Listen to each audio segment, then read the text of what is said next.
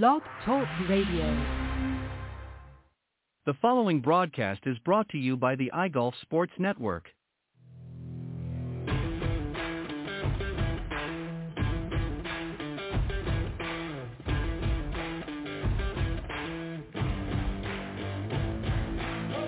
Golf Talk Live is sponsored by the iGolf Sports Network and Golf Tips Magazine. Here's Andrew to tell you more about our sponsors. iGolf Sports is a live stream broadcast and media production company providing quality programming designed to attract the golfing enthusiast. And Golf Tips, the game's most in-depth instruction magazine, including reviews on the latest equipment, tips from top teaching professionals, all designed to help you improve from tee to green. Welcome to Golf Talk Live with your host, Ted Odorico. Join Ted each week as he speaks with some of the best in golf. Sit back, relax, and listen to tonight's show. Let's join our host, Ted Odorico, as he introduces tonight's special guest. All right, good evening, everybody, and once again, welcome to Golf Talk Live. I'm your host, Ted Odorico, and we've got a great show for, for this evening. Uh, we're going to be joined momentarily by my uh, special guest this evening, but uh, I just have a couple of announcements I want to uh, remind everybody from last week. Um, obviously, we're on a, a, light schedule for another week or so, and then beginning March 7th, we'll be kicking into our full broadcast, our full two-hour broadcast, in fact, uh, beginning with the Coach's Corner segment, and that's going to take place on March the 7th. So you want to stick around for that, where we're bringing back uh, our panelists again this season and uh, favorite part of the broadcast. And then a little bit later on, obviously, in the second half of the broadcast will be our special interview guest. So it'll be a two-hour broadcast. Tonight's only going to be an hour.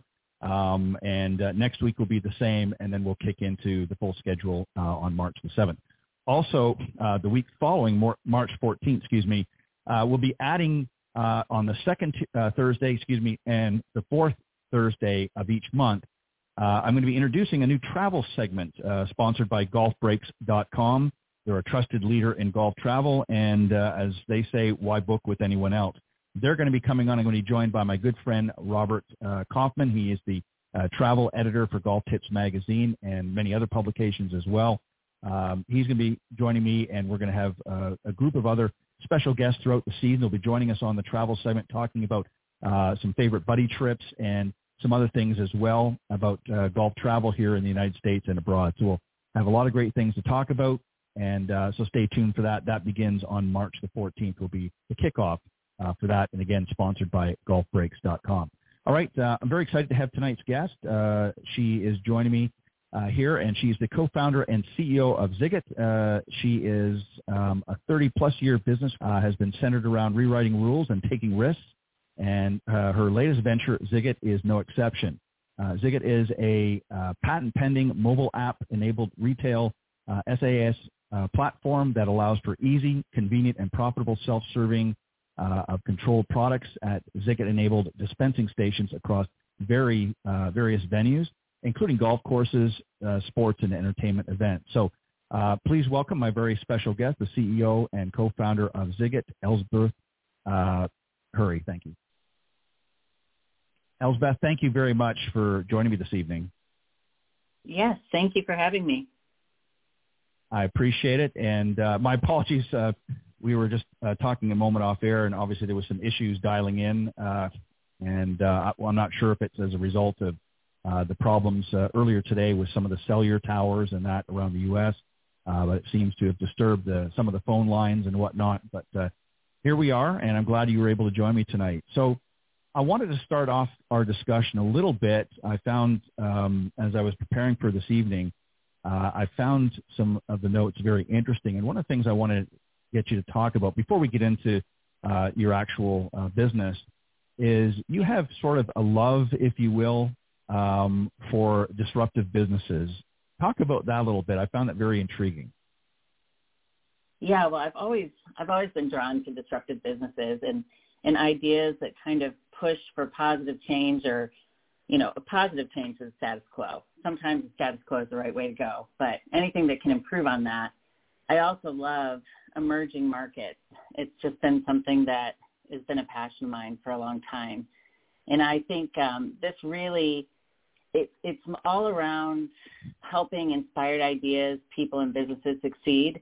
I guess that's kind of my biggest driver or passion. So I believe finding innovative and collaborative ways to ensure everybody wins is more of a sustainable approach to business. And I think that's what really draws me into disruptive new tech because again, it, it tends to provide uh, benefits for everybody that's involved. Right, and and uh, yeah, I agree. I think it's always you know in golf we always try to find um, you know something to sort of move the needle forward to make it more accessible, as an example, or just to make it more fun. And uh, so mm-hmm. there's always you know I just recently came back a few weeks back uh, from the uh, PGA merchandising show, which I believe um, you guys were there as well, or certainly you were. Yeah. Um, and you know a lot of great products, obviously, to help do just that. And so it's always interesting when you see Nologies are coming out and how they're, uh, you know, trying to make changes um, in our industry as, as in other industries. And I also found something interesting. I want to get you to respond on this because it, it's so true, the statement. But society's demand for sort of immediate gratification has kind of been in the forefront.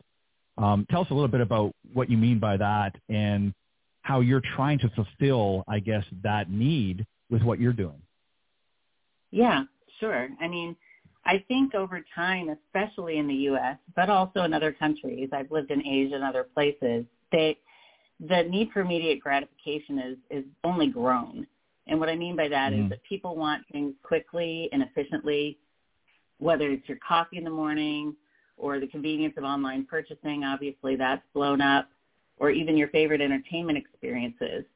And I think that this demand has significantly influenced and changed consumer behavior across a lot of industries and hospitality and retail in particular. So for instance, I lived in Asia back in the early 2000s and everything was delivered, everything. Um, right. And that wasn't a thing in the U.S., but now it's, it's become commonplace, right?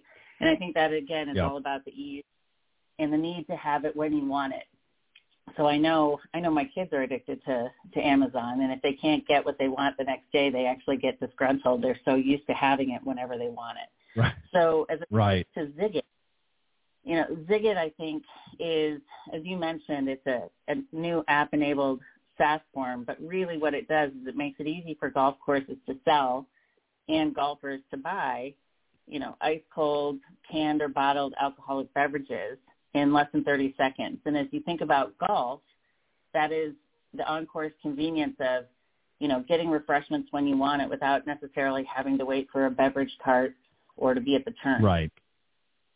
Right. So and, and as it relates and, to seems like it's time for a little bit more of this automation.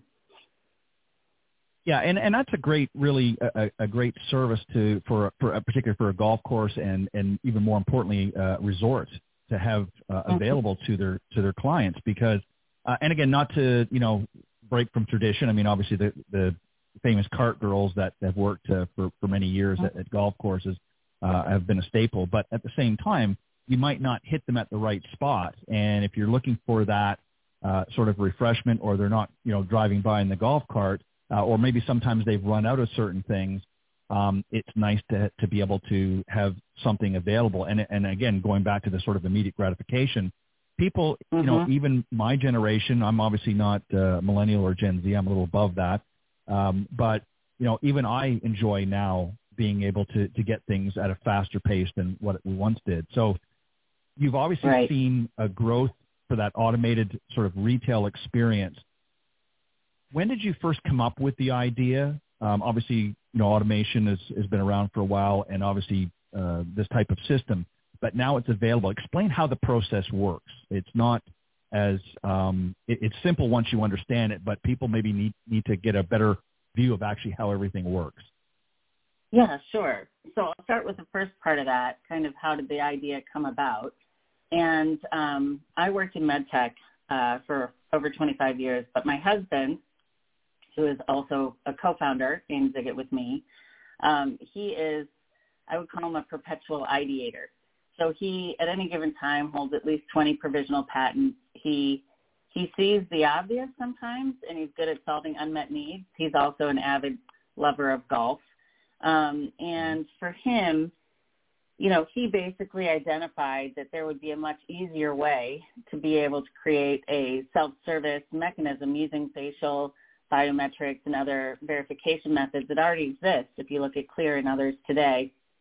But how do you wrap that into a package that allows for, uh, you know, a compliant and secure delivery system in a wide variety of places? So the whole premise was being able to get what you want when and where you want it. So, you know, not to be uh, basically conditioned to just be in a place where you can build some huge capital um, facility or anything like that.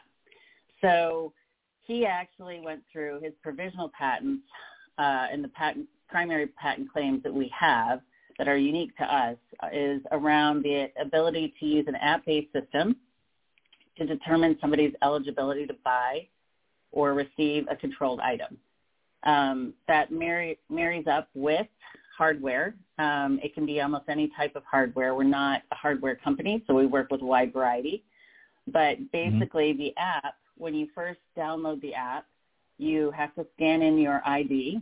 It also allows you to scan your face compared to the ID after it's verified it's an authentic ID. A face hash is basically put on your phone at that point which is then used later whenever you want to buy something. So it's a one-time enrollment, takes about 90 seconds. And then after that, anytime you go to any Zigit-enabled hardware or, or a dispensing station, you scan the QR code. It pops up within the, in the station. You select what you want. It uh, processes a payment. It validates that you're eligible with a quick selfie, and it dispenses. So that process to buy something actually only takes about 30 seconds. And um, we actually started in American Airlines Center down in Dallas with the Stars and the Mavs, and it was we did that um, September of 2022. So we're in our second season there. But then last May we went to the Wells Fargo Championship in Charlotte, and the response was was excellent. You know, it's such a great use mm-hmm. case, both on golf courses and certainly at golf tournaments where there's really long lines just to get a beverage. Right. That kind of had us thinking about, you know, we love golf and this is really a niche where golf it hasn't been addressed and this is an opportunity for for golf. So now we're focused about 80% of our of our resources are focused on golf. Yeah, and, and I mentioned the PGA show, and we'll get to that in just a moment because you mm-hmm. obviously had a debut there and, and talked about yep. um, what it is, what it is you do, and I want to get your feedback on that you know, you, you kind of answered one of the questions I was going to ask you because um, I, I I didn't mention everything in the beginning because I wanted to give you an opportunity to talk about it. But um, sure. obviously, incorporated is the facial recognition, and that's important, obviously, mm-hmm. because you want to make sure that the individuals that are partaking, especially in in the uh, alcoholic uh, side of things, you want to make sure that they're mm-hmm. of proper age. So obviously, there once you've done the initial setup, um, you mm-hmm. still have to have that recognition, though. So I couldn't just hand my phone off to somebody that wasn't of age and let them use it because they would have to be able to, um, in order to access it, you have to take the selfie so that it does the facial recognition. Correct? Do I understand you correct? Yeah, that's right. And we did. We actually went with an app-based system intentionally. Um, one, we wanted to be able to work with almost any any variety of hardware, depending on the specific need for a course or for a stadium or, or other things. And as it relates to privacy, we take privacy very seriously. And what this does is it prevents your private information from going to a piece of hardware. So right. the scan happens through your phone, and basically you're hanging on to the majority of your biometric information, right? Um, mm-hmm. And that that uh, facial, I'm, I'm calling it a template, but uh, that stores and that is what's compared every time you buy a drink. So like you said, um, it is a requirement that everybody that wants to get a drink will have to use their own phone, their own face template, basically. You can't have two people right. use the same. Now, can you have, um, and, and this is obviously an obvious question, but if yeah. you're making a purchase and you, let's say you're mm-hmm. using your phone, you're the one that's doing it, are there limitations in there? Like, for instance, a, a runaround where you could, let's say, buy three or four and just distribute them. Is there a limit? How does the system know? You know, for instance, you get somebody that goes to the golf course, they're spending there. and you know they buy seven refreshments in you know an hour uh, or 30 Yeah. minutes. Is there any sort of safeguard in there? Because obviously there's obviously issues, liability issues, where somebody and again I know it's uh, on a personal level, but at the same time, how did you Yeah. sort did you find a way to work around that? And if so, uh, we'd love to hear it.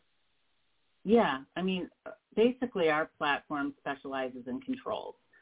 So, and it's location specific controls. So we don't actually sell any alcohol. The retailer that already has a alcohol license sells from their location. Right. So based off what they want to do at their course, they can set up any number of different controls. So you can do Ah. things from um, you know, two drinks per transaction to two drinks per hour to no more than five drinks in a day.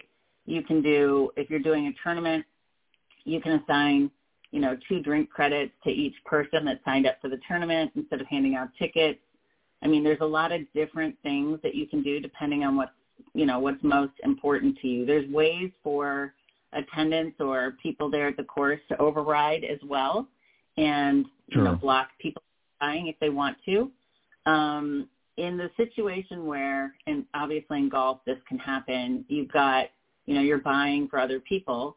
If that's the case, Mhm. you can you can still be limited by how many you buy, but the way that uh, the system will allow that to work is you can't use the phone can't be used by anybody else, but you could load somebody else's credit card onto your app Gotcha. temporarily allow you to do so. You know, that is a Okay. individual decision, right?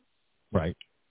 Yeah, and, and the, the reason why I asked that is, you know, just recently we had on the PGA Tour, of course, they have their annual waste management tournament, and I'm sure if you watch the news, they had some unruly uh, visitors. I mean, it's always a little bit unruly, but this year particularly, it, it got escalated. So that's why I was wondering if there are some. So it sounds like obviously there are a lot of safeguards, and obviously it's up to the individual venue what they want to. Um, uh, you know, sort of put forth. And I think that's great because, you know, again, it's like anything. You, you're going to get people that are, are going to take advantage of certain things. So I like the fact that the um, facility or venue has the option of, of making sure that there's, you know, sort of safe, what I would call safety features built in can do to avoid situations like that. So I, I like that a lot. Um, We live Yeah, in Phoenix. My and I actually live here, and we've actually we've been in contact with the Waste Management and the Thunderbirds Group, and we've also been in contact with other tour operators. And one of the things that we are currently adding into the platform is the ability not only for our boxes to control uh, how many people can buy, but also to be a front end KYC kind of portal to the other concession stands as well. Meaning, oh, before they buy at another concession stand, they can track what everything somebody drinks across any part of that tournament at any time, um, and be able to yeah. do that. That- So that is something that I think will be quite valuable for tours and and different sorts of uh, settings, like you said, uh, to make sure that they're Yeah, and I mean- yeah, I mean, obviously we, and again, from a liability standpoint, obviously the venues have to take uh, charge of that. Um, that, uh, as you pointed out, is really not, uh, you know, once you sort of hand it off, it's up to them what safeguards they want to put in place. But I, just wanted to bring that up because obviously that is something that they have to look at. You know, in this day and age, you have to be careful of, of everything that we do, and, and you want to make sure that uh, certainly you want the fans and, and the patrons to have a good time, but at the same time, you want to have some kind of a safeguard. So I like that you guys uh, obviously thought ahead and decided to uh, to incorporate that into to making it a much more uh, pleasurable experience.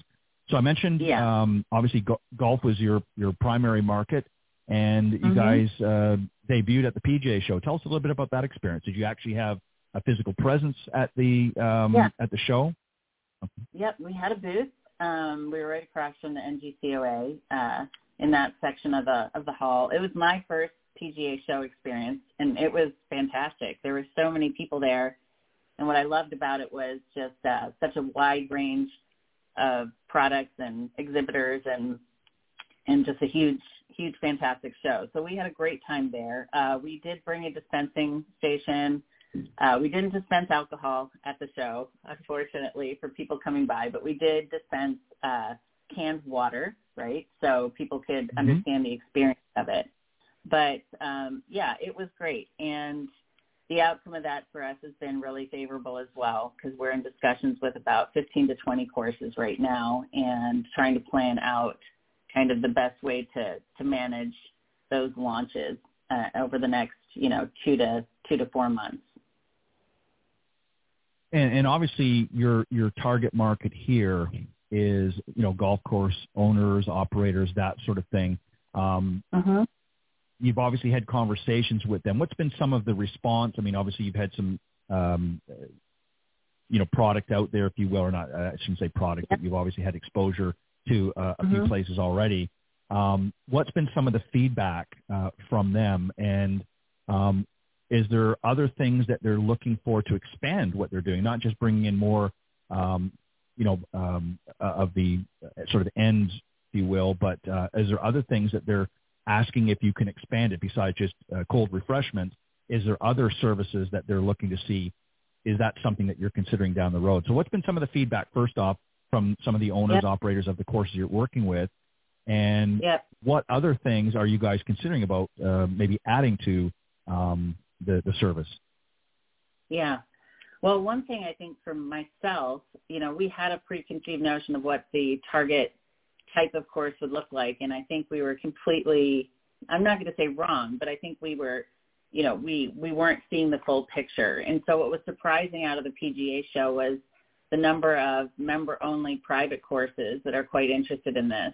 You can customize mm-hmm. a dispensing station with your crest, your logo. You can make it look however you want. So it it can be done in a way that even for a private course, you know, they like the way it can look and feel. And one of the things that um, one of the things that popped up, besides obvious things like you know enhancing member pay, right? Because they have an honor mm-hmm. system at a lot of these courses. They like the idea of less liability and better compliance without an honor system. This is like a controlled grab and go, if you want to think of it that way. Um, right. But the ability to continue to do member charges. They uh, like the idea of setting up a virtual box at the turn. That technology is out there today where you can pre-order food from the turn, but you can do it through the app as well if you want to have it in all in one place, just like you could with a pre-order function. We've added that as well where if you're in a golf cart and you want to pre-order while you're at five before you get to a dispensing station at six, then you can go and just scan it and selfie and you don't even have to decide what you want. It's already taken care of. So there's been a lot of those things. I think there's a lot of opportunities right now talking to the golf courses as it relates to tournament beverage management. Um, and we've also added a feature that allows you to have non-alcoholic beverages without enrollment. So, you know, if right. Uh, who isn't drinking and they don't want to have to fully enroll because they don't plan to buy alcohol, then you can just quickly buy it um, without any of the extra setup time, basically. So let me just go back a little bit. I, something that you said I, I wanted to uh, follow up on. You talked about if somebody wanted to go on there, and I guess best way to describe it would be pre-order. So let's say they want it to have it for six o'clock, and they're going on their app and they're uh, saying, okay, I'm going to be at this such and such, and I want to have it for uh, six, and it's now maybe five o'clock. Um, mm-hmm. Obviously, the system, the app, in, in other words, when I say system, the app obviously is going to communicate with it and say, okay, I want three of this. And mm-hmm. so if it's out of that particular thing, it then notifies and say, we, we don't have that available, or do they see that automatically on a, a drop-down list or what have you in the app already? Does it tell them what's currently available right. in that machine ahead of time, or do they have to make yep. an order and then it comes? Okay, so they see it up up front then. Yeah, so basically with the pre-order, it's actually a pre-buy function that we've added because sure. that's what the courses wanted.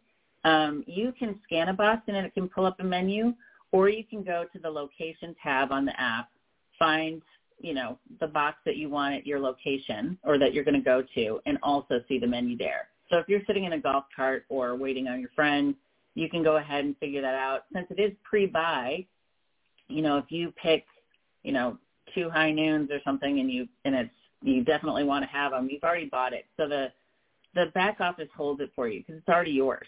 It's just waiting for Got you it. at hole six, right? Gotcha. Um, and so typically that can be, you know, in in some stadiums where where they run through things it can be quite valuable because you don't want to go to the concession stand unless you know what they have and they have what you mm-hmm. want.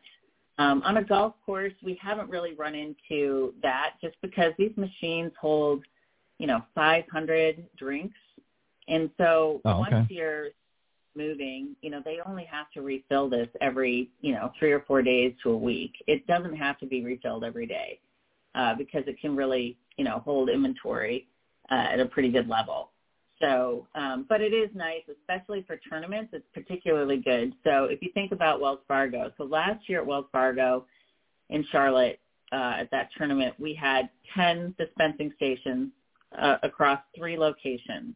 This year, we're going to have 10 locations with over 25 dispensing stations um, because the success was really good and it was driving incremental sales for them.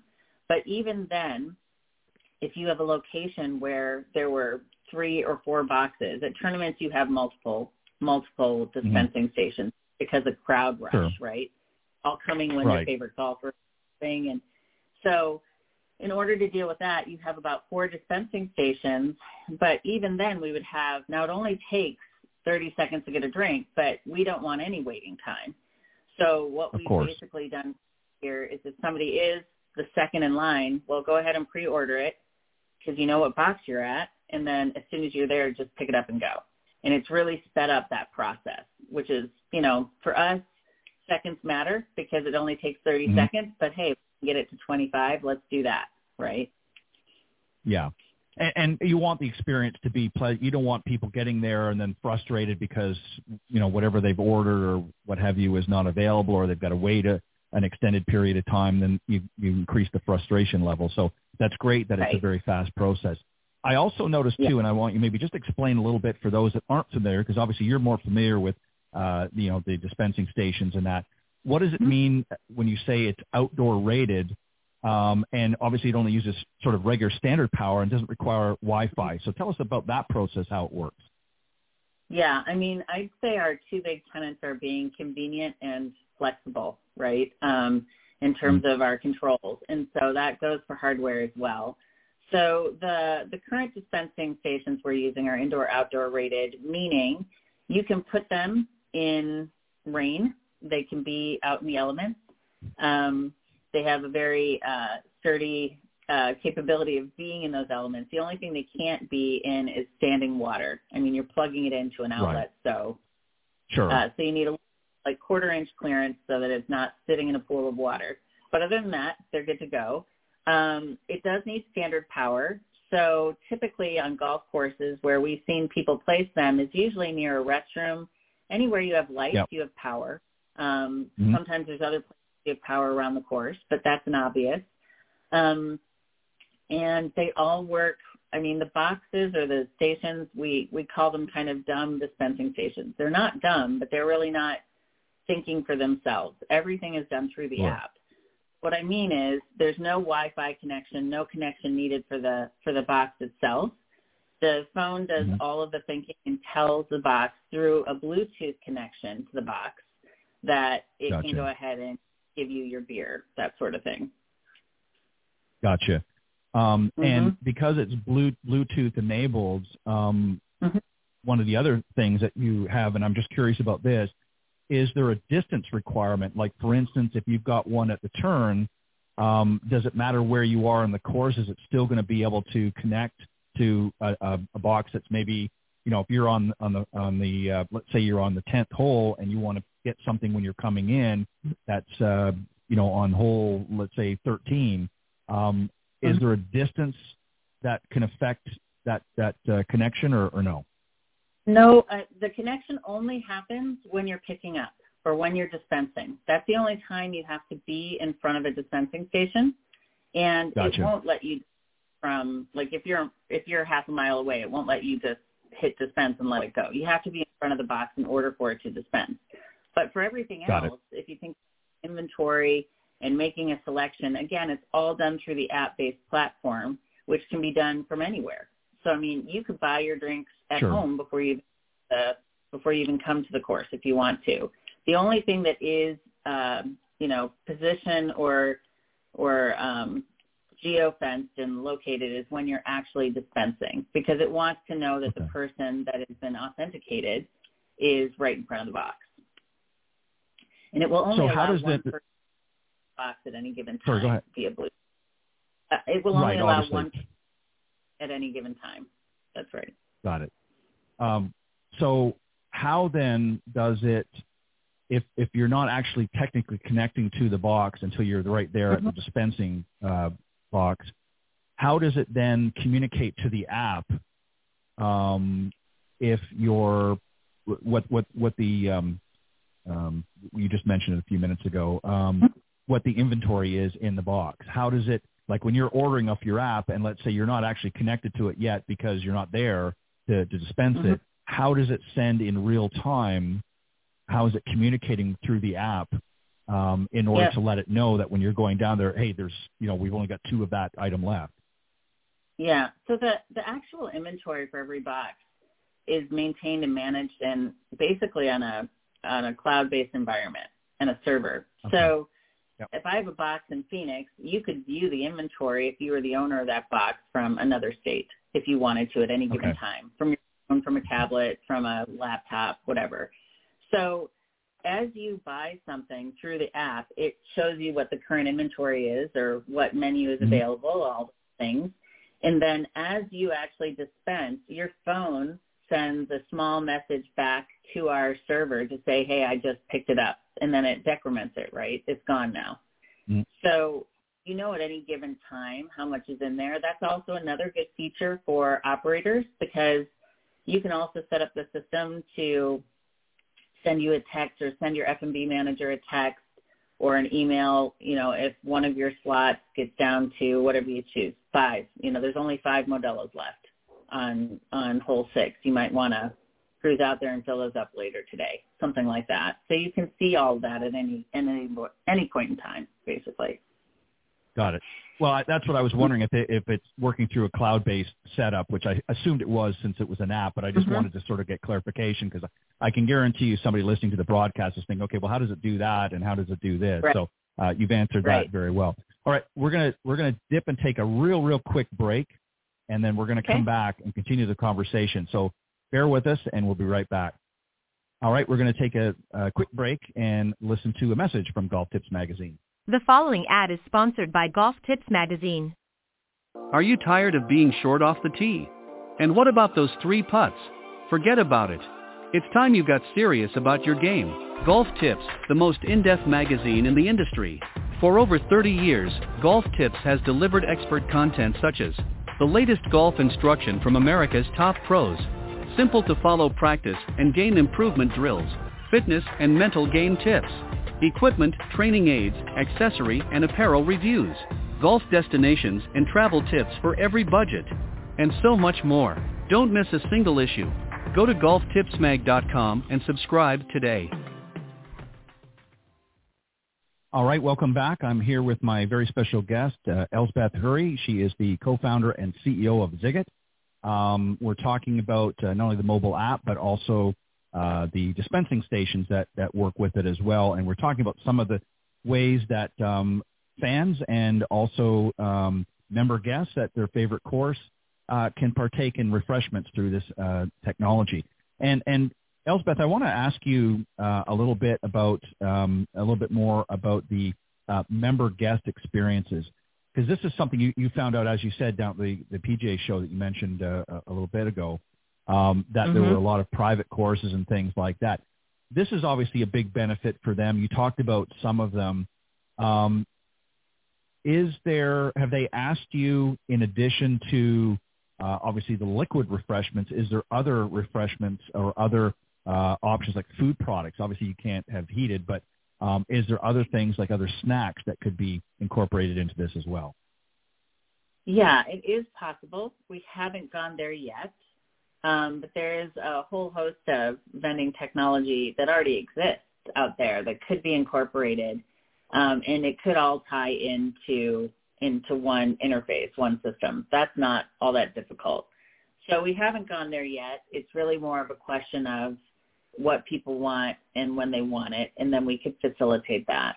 And obviously, as as time goes on, more and more things, you know, between the owner operators of the courses and obviously their members are going to come together and say, hey, we would love to have this, and or can they do this and that sort of thing. So obviously that's that's going to spur some of the um, future development uh, with these dispensing machines and, and the technology as well. Um, I think it's very very interesting. Sorry, go ahead. As you look at our technology, you know what is unique about our patents and our technology is the ability to determine the the eligibility of somebody for a controlled item, whether that's age mm-hmm. controlled. Obviously, um, the technology has application across other verticals, and we can talk about that later too. But even things like pharmacy, uh, pharmaceutical pickup from lockers and mm-hmm. various other things, which we're really not focused on right now, but we could license the technology out for that.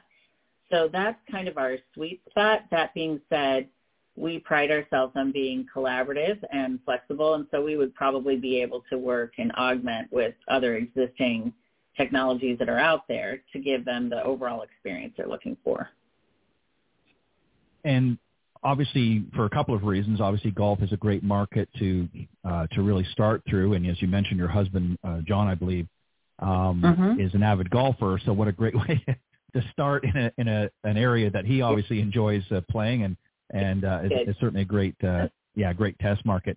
Um, so yeah, yeah, I'm sure he's uh, used it many times uh, when he's out playing. So that, that's a great thing to have. Um, now you also we touched on a little bit earlier about um, obviously getting more involved with uh, organizations like the PGA Tour and having it at events and other uh, enhanced fan experiences. So is this something that's in the works now? I mean, you, you mentioned a couple of the tournaments that you've uh, been involved with and had some uh, exposure to. Do you see this um, growing fairly rapidly in that area in the next uh, maybe a couple of years? Uh, definitely. I mean, right now we're in discussions with large uh, large groups within the tour as well as the tour itself, um, and it's a question of really thinking through. Uh, a lot of these tours are managed by different groups. Some of the tours are managed sure. directly by DA. and so I would say right now we are doing a few tour events and festivals and things this year, this calendar year 2024. But right now we're really trying to position and get things ready so that next year we can be at, you know, a wide range of tours. So we would have a series of dispensing stations, ideally, um, you know, what would fit into one uh, trailer, basically, uh, that could move from from tournament to tournament and that would be the most efficient way for us to do it. So how does the let's go back to the dispensing stations for a 2nd mm-hmm. I, I, think I heard you correctly, and, by all means, obviously, correct me if I'm if I'm not stating it uh, the right way. Um, sure. Is it is the app only work with um, your dispensing stations, or can other um, dispensing stations that maybe they already have can they be fit with um, you know, a technology that would allow it to communicate with your app. So let's say a golf course already has um, some dispensing uh, uh, products out on their uh, facility. They like the idea mm-hmm. of what you're offering. Can they be, you know, um, did a retrofit? I guess might be a way to put it. Um, can those machines then be updated to be able to allow your app to be able to use with them? Is that something, or are they required to um, make a change and, and get it? It depends, but absolutely, I would say standard vending, old, you know, standard vending machine technology that's been out there, we can patch into almost any of those MDB boards. So, so yes, if somebody already has something, we can update it and add our controller that connects to their controller, basically, to take control of the machine. And in addition to that, oh, sorry, my dog is trying to get out of the room. Um, That's all right. we have, I have five, so I'm a crazy dog person too. Yeah. Um, but in in addition to that, we might make small modifications because the only sure. real modification you would need to make if you already had a machine is probably to reface it. You want to take the money changer off. You want to take any buttons off because you don't want any yeah. for things to get confusing for the end user. Those are all very easy things to do. Mm-hmm.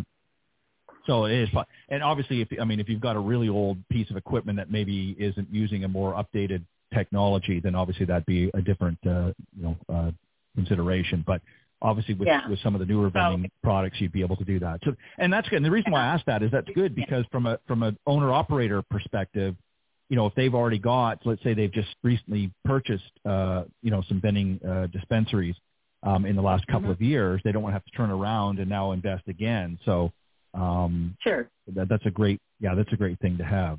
Um, sorry, you were going to, I, I heard you talking, so you were going to say something. Go ahead. Yeah, it's okay. Even if it's older technology, I mean, what we might have to do for something like that is replace the controller on the on the machine itself, and all those things are possible. So there's quite a bit we can do with with existing hardware. I guess is what I'm saying. At the same time, we don't see ourselves as a hardware company, um, but we will facilitate getting the right hardware for uh, a golf course because we don't want them to have to think about anything. And we are working and we are in discussions with some third party groups that have access to like envision the cokes and the pepsis of the world as it relates to beverages Right. You know we're trying to before certainly before the end of the year we intend to have a third party partner that would be able to to own a big portion of the hardware side of the business just because they have Right. the infrastructure and capabilities and scale honestly to make that easier for for the end users and the, the retailers down the road. Yeah, you want to obviously be able to, to turn it around relatively quickly from when somebody says, "Hey, we Mhm. want it in here." And that was going to be my next question. So if you if you've got a golf course, let's say that wants to move forward, right now, obviously it's a little bit different because you're you're working on those partnerships. But typically, if, if let's say at my golf course I wanted to have this put in and have this uh, available to our uh, patrons, typically what's the turnaround for you to be able to have this set up for us? Yeah, it depends on availability of what we already have, but usually, uh, in case you're looking at six to eight weeks. Um, again, Okay. we're trying to keep that so it's not six to eight weeks, right? By trying to forecast, and typically, Sure. you know, it's weeks for them to figure out what they want to do and some of those things and the particulars. Um, but then as it relates to actually placing something, that's another big advantage that we found at the tour. Um, it is very easy. They're they're heavy machines, um, 600 Mhm. pounds unloaded.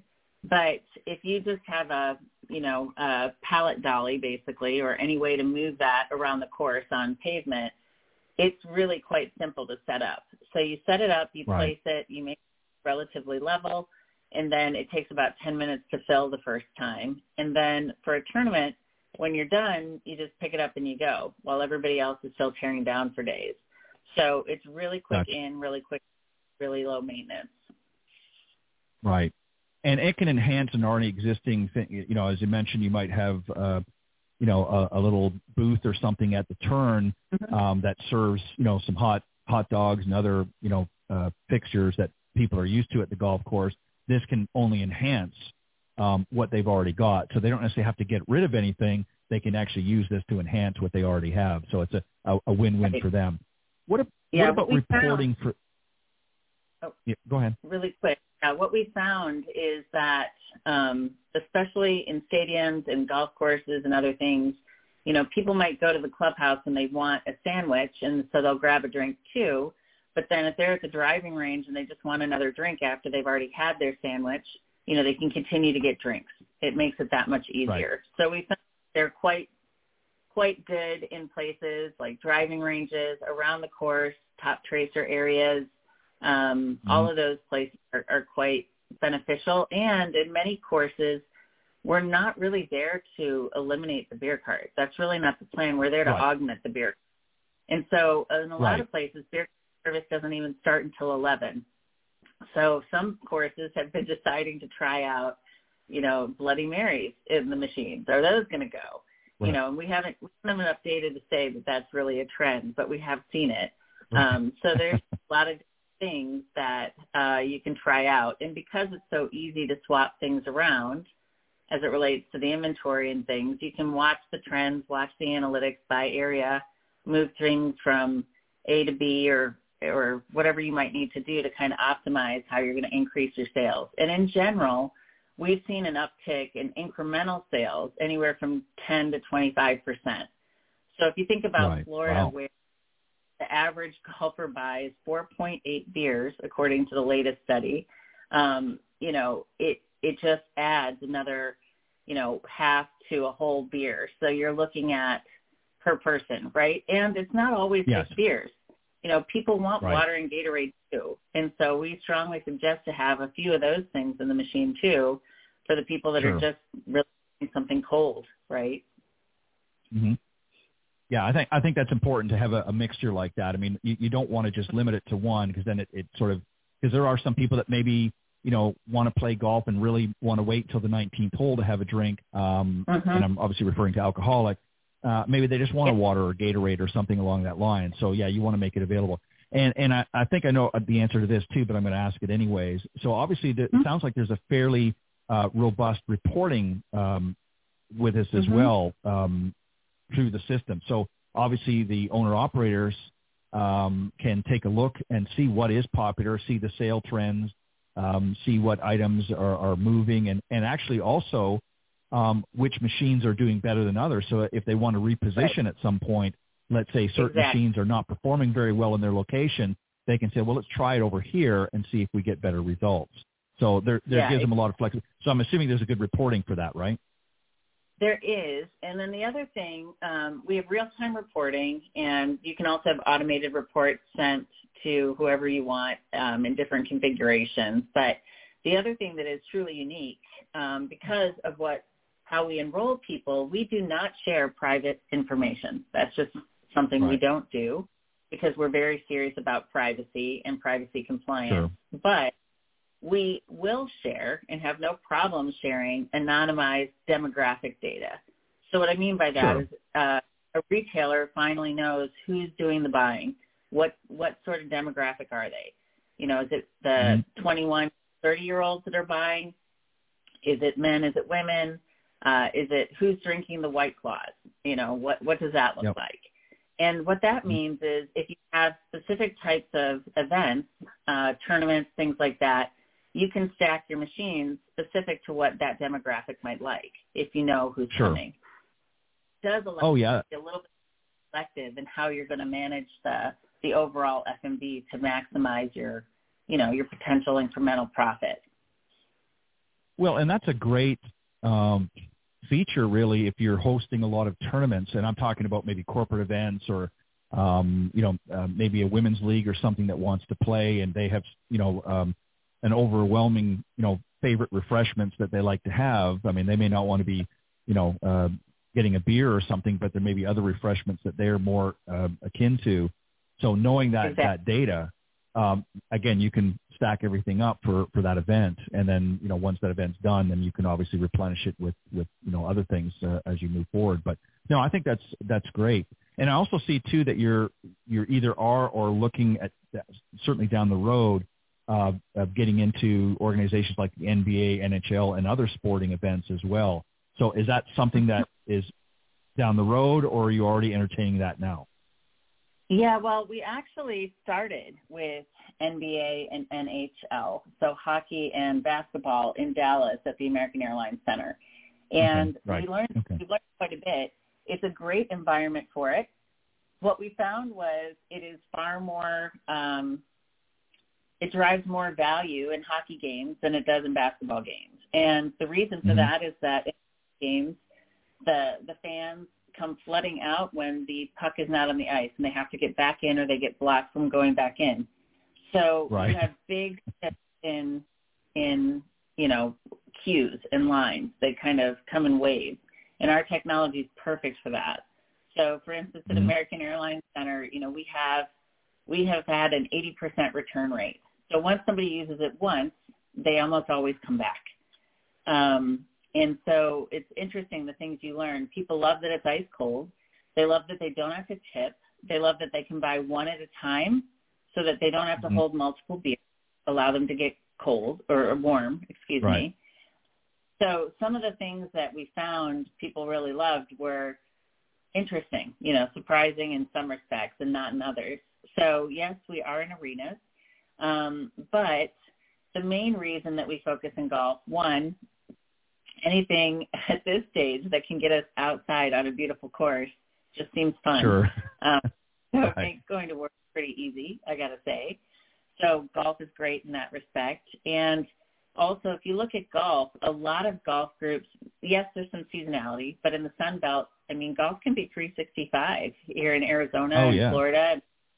Right. And if you arena, you could have 20 football games and a few concerts, right? So it's not mm-hmm. an efficient use of, of our time and resources compared to a place that is underserved like golf where we can have an immediate impact with just a you know a handful of boxes in a given course um, so it again i think that's one of the primary reasons that drove us to golf and the fact that we've all had the experience i mean the beer carts are wonderful but if you really are thirsty and you want something then you know it would be nice to have yeah. that extra option yeah, exactly.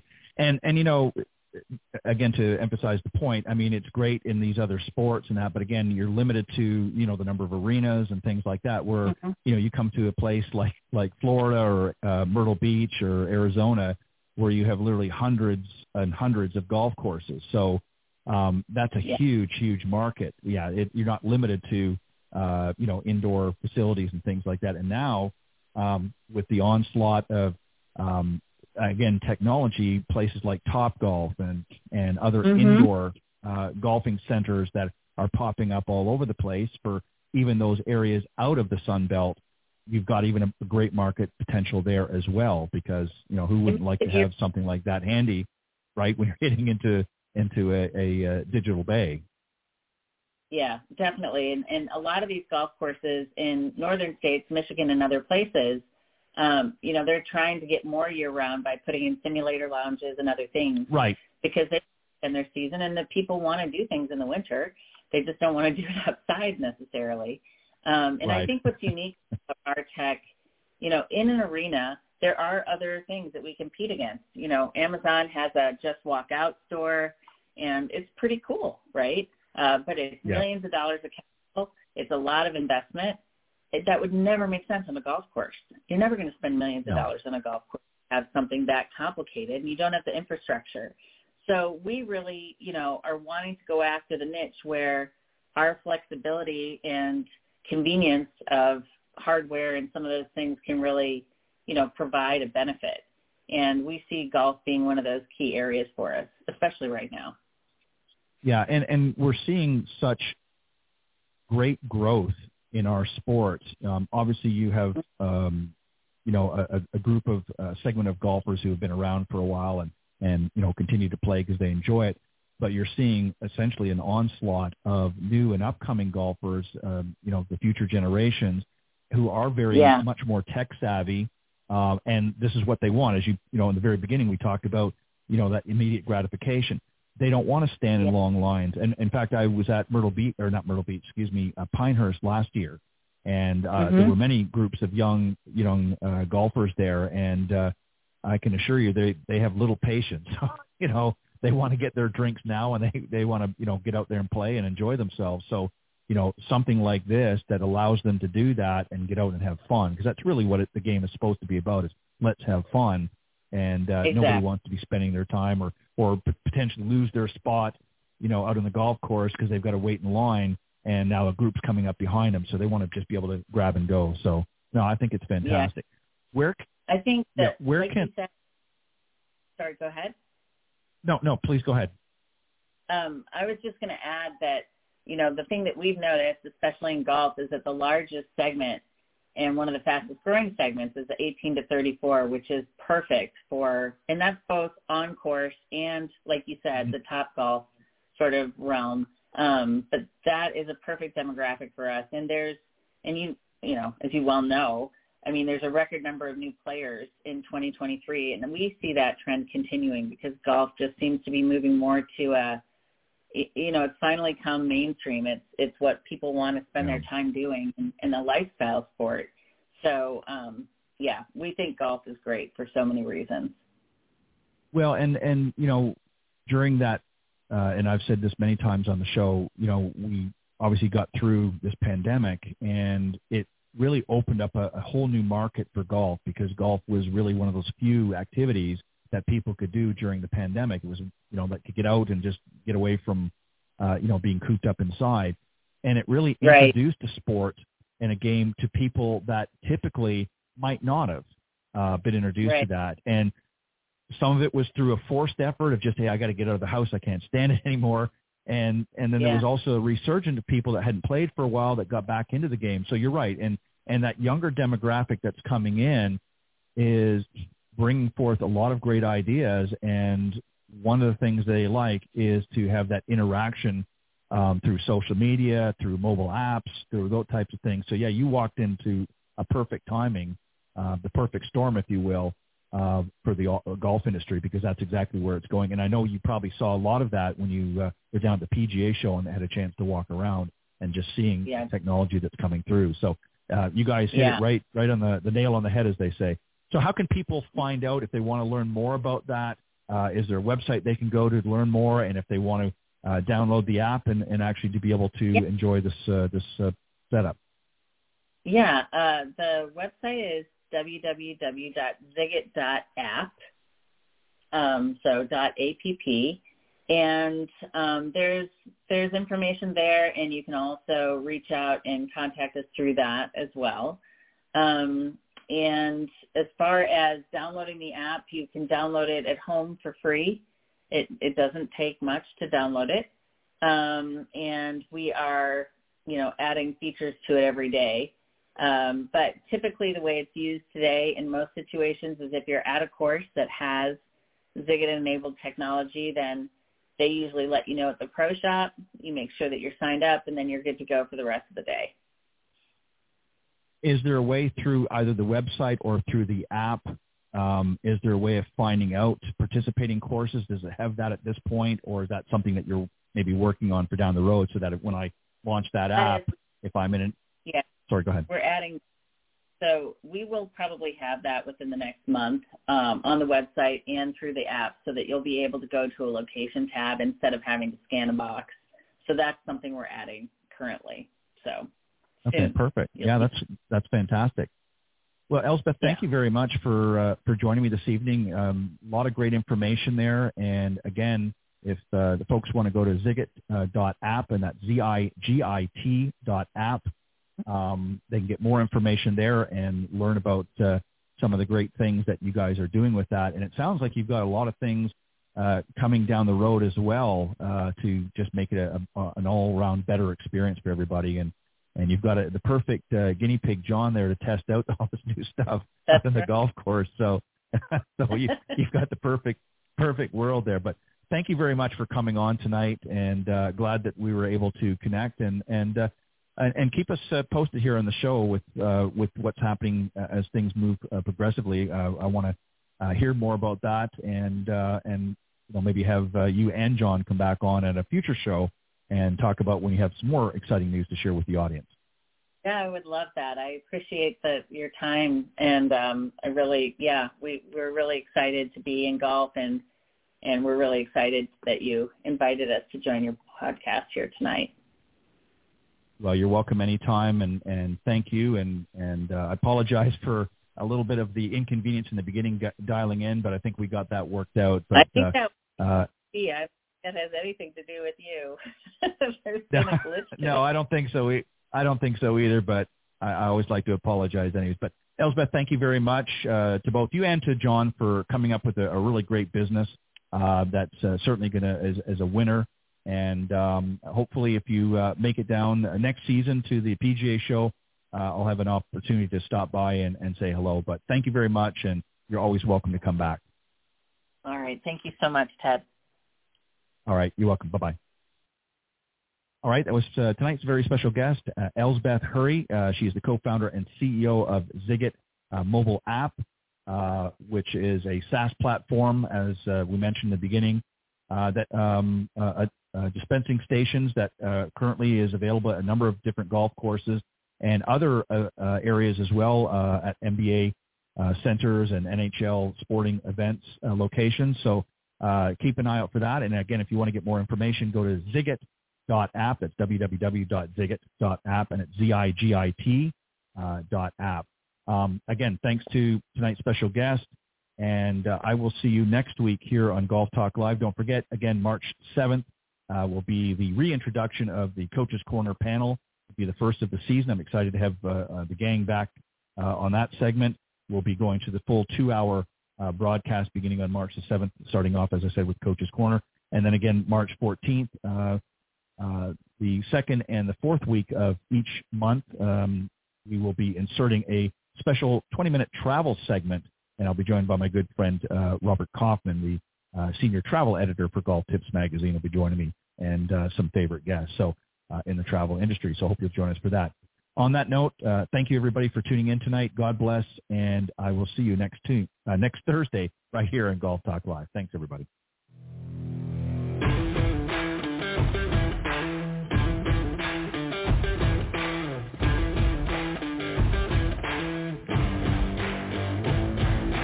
Thanks for joining us. We hope you enjoyed this week's broadcast of Golf Talk Live. Ted would like to thank this evening's special guest for joining him on the show. Remember to join Ted every Thursday from 6 to 8 p.m. Central on Golf Talk Live. You can also listen to Golf Talk Live on any of these social media platforms, iTunes, Stitcher, TuneIn, CastBox, TalkStream Live, and of course Spotify. Be sure to follow Ted on Facebook, Twitter, and Instagram. If you're interested in being a guest on the show, send an email to ted at ted.golftalklive at gmail.com. This has been a production of the iGolf Sports Network.